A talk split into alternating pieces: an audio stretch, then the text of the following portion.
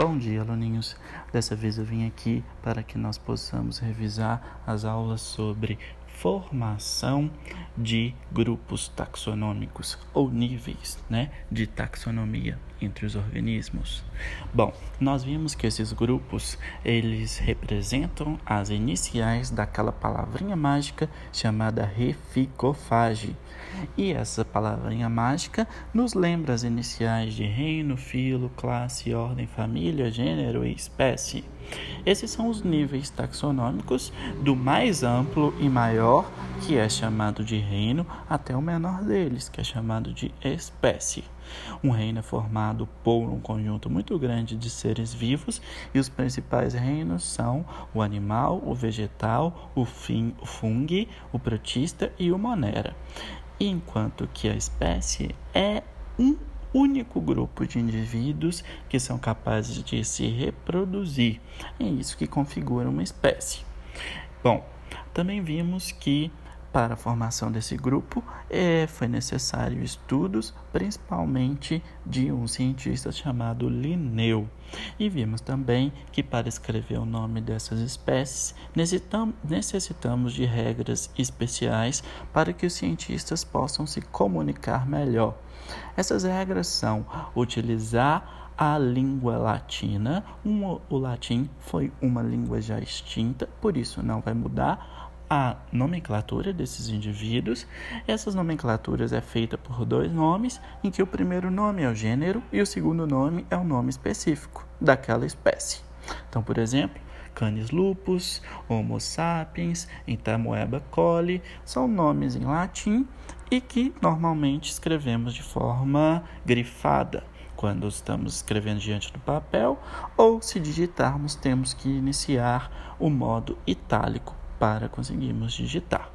Bom, isso é o mais importante. E agora vamos falar um pouco mais sobre essas espécies e sobre esses níveis taxonômicos.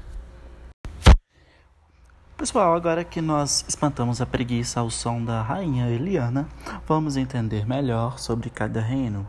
Lembrando que o reino animal é o reino que nós seres humanos estamos, nós seres humanos estamos, opa, acelerei demais aqui. E nós seres humanos, então, como todos os animais, somos seres pluricelulares, temos muitas células, somos heterotróficos, quer dizer que não fazemos fotossíntese, precisamos ir em busca do nosso próprio alimento. E também somos seres que têm células sem celulose, sem parede celular. E temos o desenvolvimento embrionário. Começamos, a partir desse desenvolvimento embrionário, a formar um novo animal.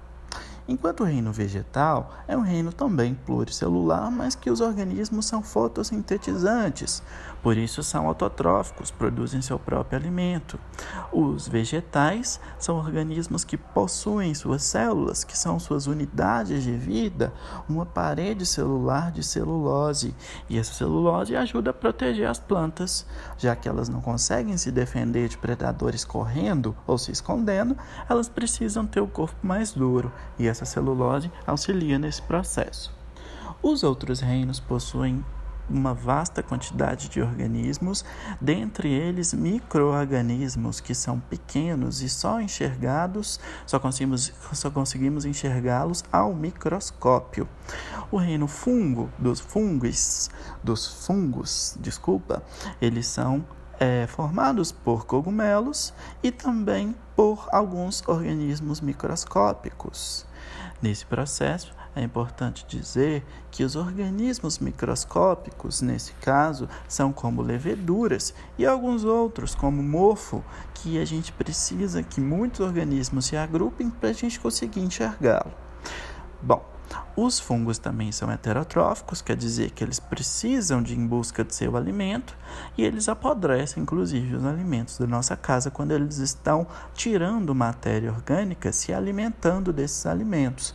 Eles gostam principalmente de alimentos ácidos e eles gostam de sobreviver em locais úmidos e com pouca luz, como dentro dos nossos guarda-roupas, onde eles se alimentam da madeira e dos tecidos dos nossos, das nossas roupas e das roupas de cama também. Bom, é, a respeito do reino Monera, é o reino composto somente por bactérias, e esse reino é o que tem os menores organismos e os organismos que são todos microscópicos. Esses organismos são compostos das formas mais simples de vida do nosso planeta Terra.